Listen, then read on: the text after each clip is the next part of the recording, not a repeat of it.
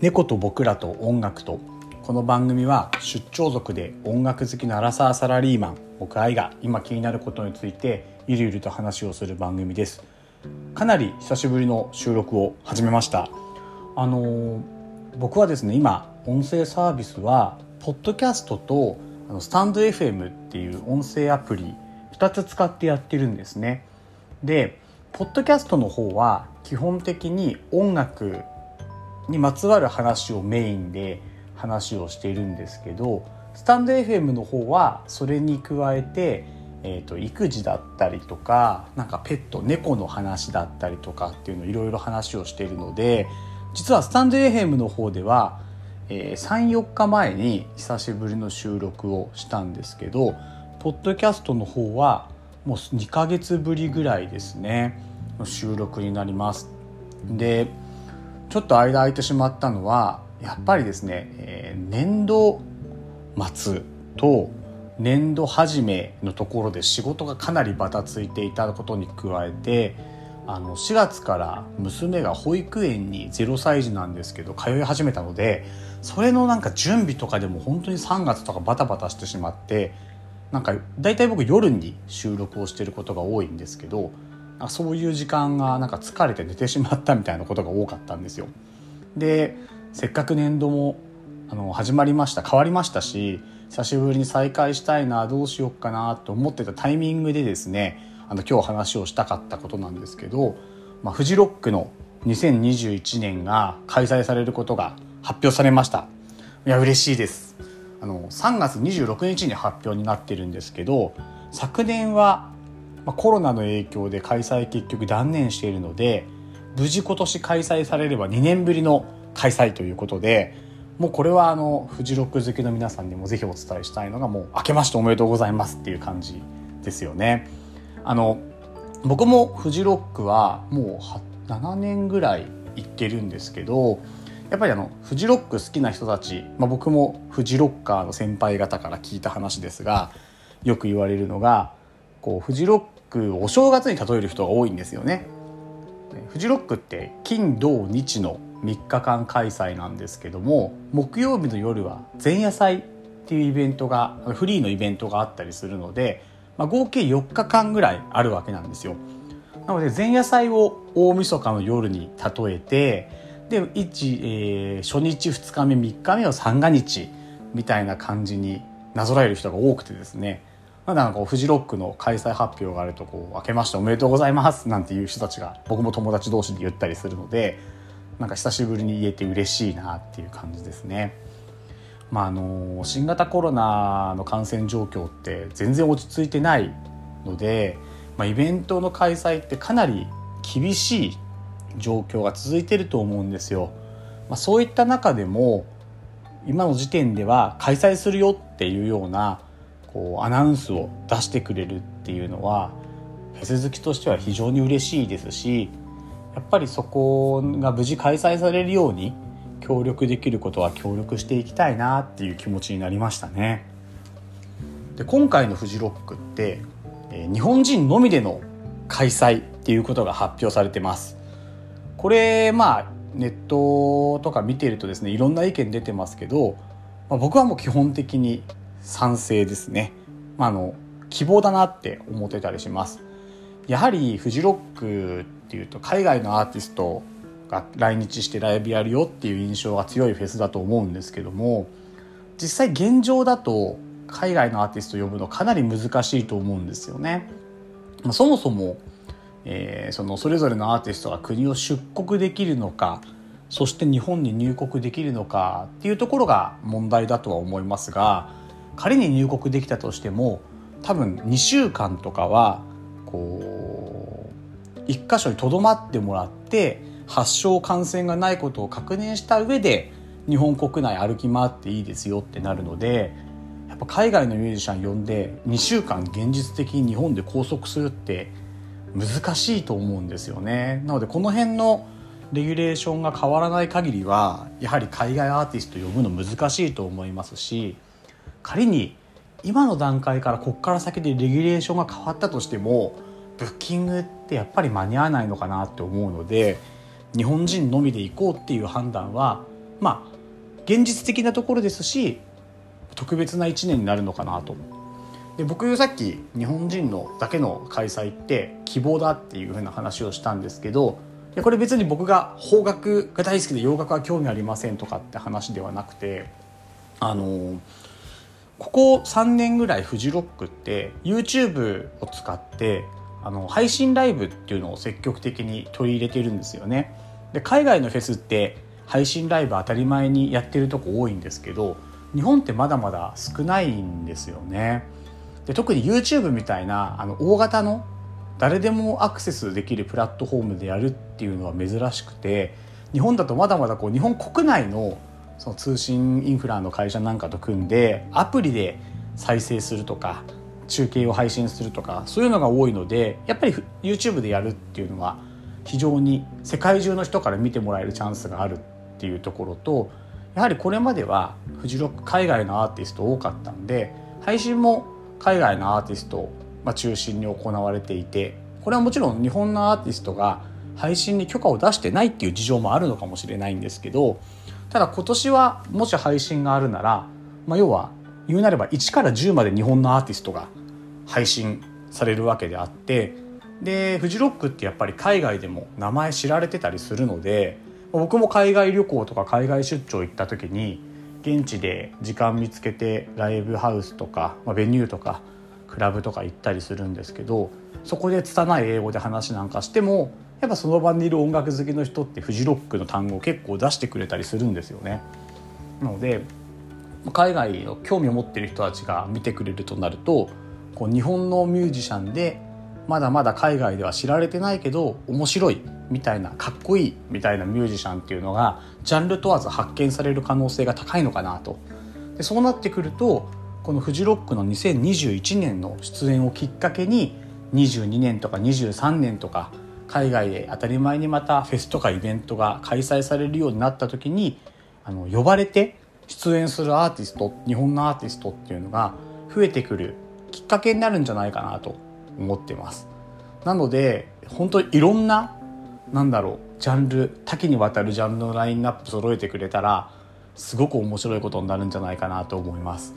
現状僕もめちゃめちゃ行きたいんですけど、まあ、ちょっと子育て育児とか、まあ、家庭状況とか加味しながら1日ぐらい行けたらいいなと思いながら今は日々過ごしてます。でまあせっかくフジロックの発表があったので、まあ、例年であればですねフジロックの発表があるとですね仲のいい友人たちとお酒飲みながら今年のヘッドライナー予想とかやるんですよ。今年はこういう状況下でなかなか集まってヘッドライナー予想とかやれないのであのいつも友達と話しているようなヘッドライナー予想っていうのをちょっと収録してみようかなと思って久しぶりの収録を始めてます。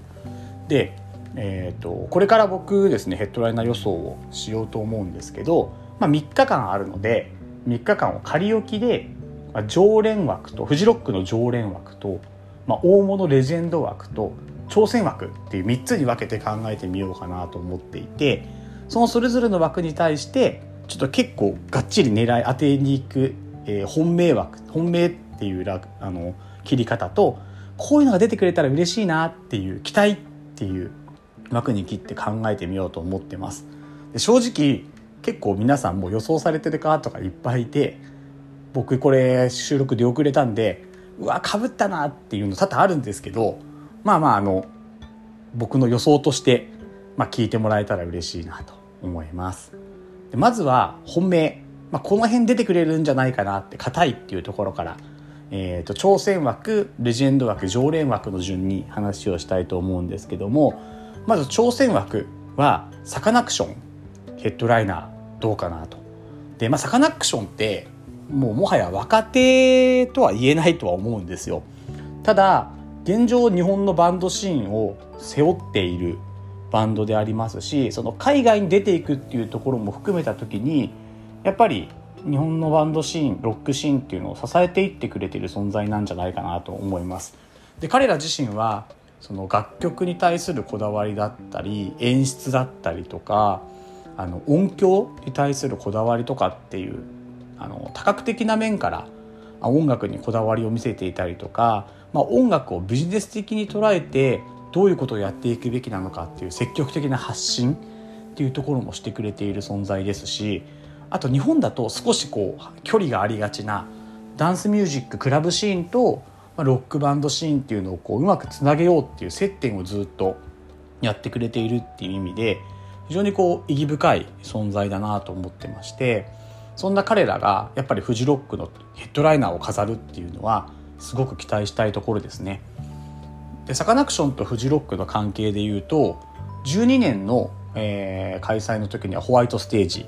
で18年の開催の時にはグリーンステージメインステージですねに出演してます。特に18年のグリーンステージは、まあ、夕方から夜にかけて出演してるんですけど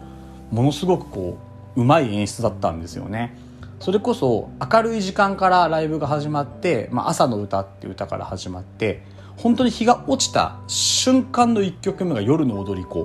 を持ってきてそのタイミングがもう絶妙すぎて僕一緒に見てた友人たちとこれ日の入りの時間を計算した上で組んだセットリストなんじゃないかみたいなことをあの酒飲みながら話をしたりするぐらいバッチリな演出だったんですよ。で18年の最後の出演の時は夜の入りかけで終わってるので、まあ、21年はそこから出てきて鳥っていうストーリーは綺麗だなと思ってます。で2組目はレジェンド枠なんですけどここはあのハイスタンダードハイスタですね。どうかなと。でハイスタとフジロックの関係でいうと、まあ、かなり有名な話ですけど99年の苗場のステージに出演してます。あの3人でジンベエ来てライブやったやつですね。でその後の関係性でいうと例えば難波明宏だったりとか健横山小山健だったりとか常岡明それぞれのメンバーでのソロもしくはそれぞれが活動している別のユニットバンドでの出演っていうのはあるんですけどまあ、99年以降バンドとしてハイスタンダードとしての出演はない状況ですね。でなんでハイスタンダードかなっていうところなんですけどやっぱりですね、まあ、ハイスタンダード2000年に活動停止になって2011年に活動を再開しているわけなんですけども、まあ、あの細かくは言いませんけどやっぱ活動停止から再開に至るまでで本当にいろいろまあ揉め事も含めてあったわけなんですよね。でそんな時に復活した理由っていうのが、まあ、東日本大震災が2011年にあって世の中が暗いムードになっている時に少しでもこう元気になってもらえる起爆剤になればというところで、まあ、今までのあれこれを乗り越えて2011年から活動を再開しているわけなんですけど、まあ、あの世の中がこう苦境に立たされた時にこう人々のというか音楽好きの人たちの背中をこう押した押すためにですねあの活動をやるのがハイスタっていうあの11年以降のハイスタっていう印象なんですよね。まあ、彼らはあのケツを切り上げるなんて表現をしてますけど相手のですね。なので、あのー、まさにコロナで、まあ、音楽国民日本国だけではなくて世界もそうですしもっと言うとその音楽産業自体も非常に落ち込んでいる時だからこそハイスタンダードが、まあ、またですね苗場の舞台に帰ってきてライブをやってくれるんじゃないかなっていうこれはもうハイスタ好きの僕の期待も多分に含まれてるんですけどあともうこじつけなんですけどあのー、2011年に活動再開して今年で再開から10周年なんですよね。っていうところで、まあ、フジロックに出てくれると嬉しいなとあのメンバーそれぞれフジロックへの思い入れはかなり強いはずなので例えば横山健はソロの活動の鍵バンドので「サマー・オブ・ナインティナイン」っていうその99年の夏っていうフジロックのことを歌ってる曲とかも出してるぐらいフジに対する思い入れは強いはずなんで、まあ、出てくれたら嬉しいなっていう感じですね、まあ、昨年エルあ19年エルレガーデン出てますしその系譜からいくとハイスタンダード出てくれてもいいのかなと。で最後本命の常連枠なんですけど、まあ、ここはもう電気グルーヴですね。まああのそもそもあの去年開催されてればヘッドライナーだったわけなんですよね。で電気ってやっぱりフジロックにとって特別な年って大体出演してるんですよ。例えば初回にあたる97年。10周年の2006年ですし苗場に会場を移してから10周年にあたる2008年。で、えー、フジロック開催20周年の16年。そして去年という予定だったのででまあピエール滝の、まあ、逮捕後初のあのフジロックっていうこともあったと思うので、まあ、彼らもフジロック大好きなのはあのいろんなメディアとかのインタビューとか見てても分かるのでやっぱ見たいっすよね。グリーンステージで虹とかねやっぱ聞きたいですよね。なので電気グルーヴはもう期待に応えてくれるんじゃないかなと思ってます。なので僕の本命というか当てにいってるのはサカナクション。ハイスタンダード電気グルーヴですね。で次に、えー、期待枠っていうところで、まあ、こういうの出してくれたら嬉しいなっていうところなんですけどまずは挑戦チャレンジ枠。ここが選ばれたら嬉しいなっていうのは、まあ、キングヌーですね。正直テンパレーとめちゃめちゃ迷ったんですけど、まあ、あのキングヌーもあの電気と一緒で、えー、去年出る予定だったっていうのがまず1個あるんですよ。でさらにやっぱり今バンドでこう幅広くマスに届いてる若手バンドっていうとキングヌーなのかなと、まあ、テレビ出演とか CM とかも含めてですねキングヌーの勢いってやっぱりかなりすごいのであのフジロックの若手にヘッドライナーをやらしてみようっていう主催側のこう気概みたいなものがあったらですねやっぱキングヌーって一番適切というか今はバッチリハマるんじゃないかなというところですね。いやでも見たいですよね。あのー、結構フジロックってあの話余談なんですけど、あのー、雨降ること多いんですよね。で結構大雨の中ライブ見たりすることも少なくないんですけどそういうところで言うとあのー、キングヌーの初期の曲で「サマーレインダイバー」っていう曲あるんですけど、まあ、まさにサマーレインの中で ライブやることになると思うんであそこ夜とかで聴けたらめちゃめちゃかっこいいなっていう感じですね。で、えーと、次レジェンド枠なんですけどここはね結構実は狙いにいってる部分もあってあったら嬉しいし狙いたいなっていうのが僕あのブランキー・ジェット・シティですね。ブランキー・ジェット・シティは、まあ、言わずと知れた日本を代表する、まあ、レジェンドバンド3ピースのレジェンドバンドですけど、まあ、99年に解散してるんですけど解散の地って実はフジロックのグリーンステージなんですよ一応解散ライブって、えーと、2days ラストダンスっていう名前であのパシフィコ横浜でやっててただその後にフジロックのヘッドライナーで解散苗場でしてるんですね。で日本人のヘッドライナーって、まあ、去年の電気グルーヴの出演が叶わなかったので現状ちゃんとヘッドライナーを完遂しているのは2組。これがミッシェルガン・エレファントとブランキー・ジェット・シティ。ともに99年なんですけどもあのミッシェルガン・エレファントに関してはやっぱりあのギターの阿部太がもう阿部太さんが亡くなっているのでまあフルメンバーでの再結成活動再開っていうのは難しいと思うんですよね。実際あの残ったメンバーでやっている例えばバースデーだったりとかあとまあ HIATUS だったりとかっていうところがバリバリ活動してるのであのあえてのミッシェルっていうのも難しいのかなっていうところはあるんですけどブランキーってもちろん、えー、ベンジーは積極的に自分のバンドで活動してますしあの AJICO、UA とやってる AJICO の復活が今年の荒ばきであったりとか、まあ、バリバリやっていてで中村達也ドラムの達也もう、まあ、いろんな、まあ、ロザリオスとかはじめあのゲストサポートとかも含めてかなり活動を積極的にやっていてただあのベースの照井さんはなんかあんまりこうたまにやるんですけど目立って活動を積極的にやっているわけじゃないんですよね。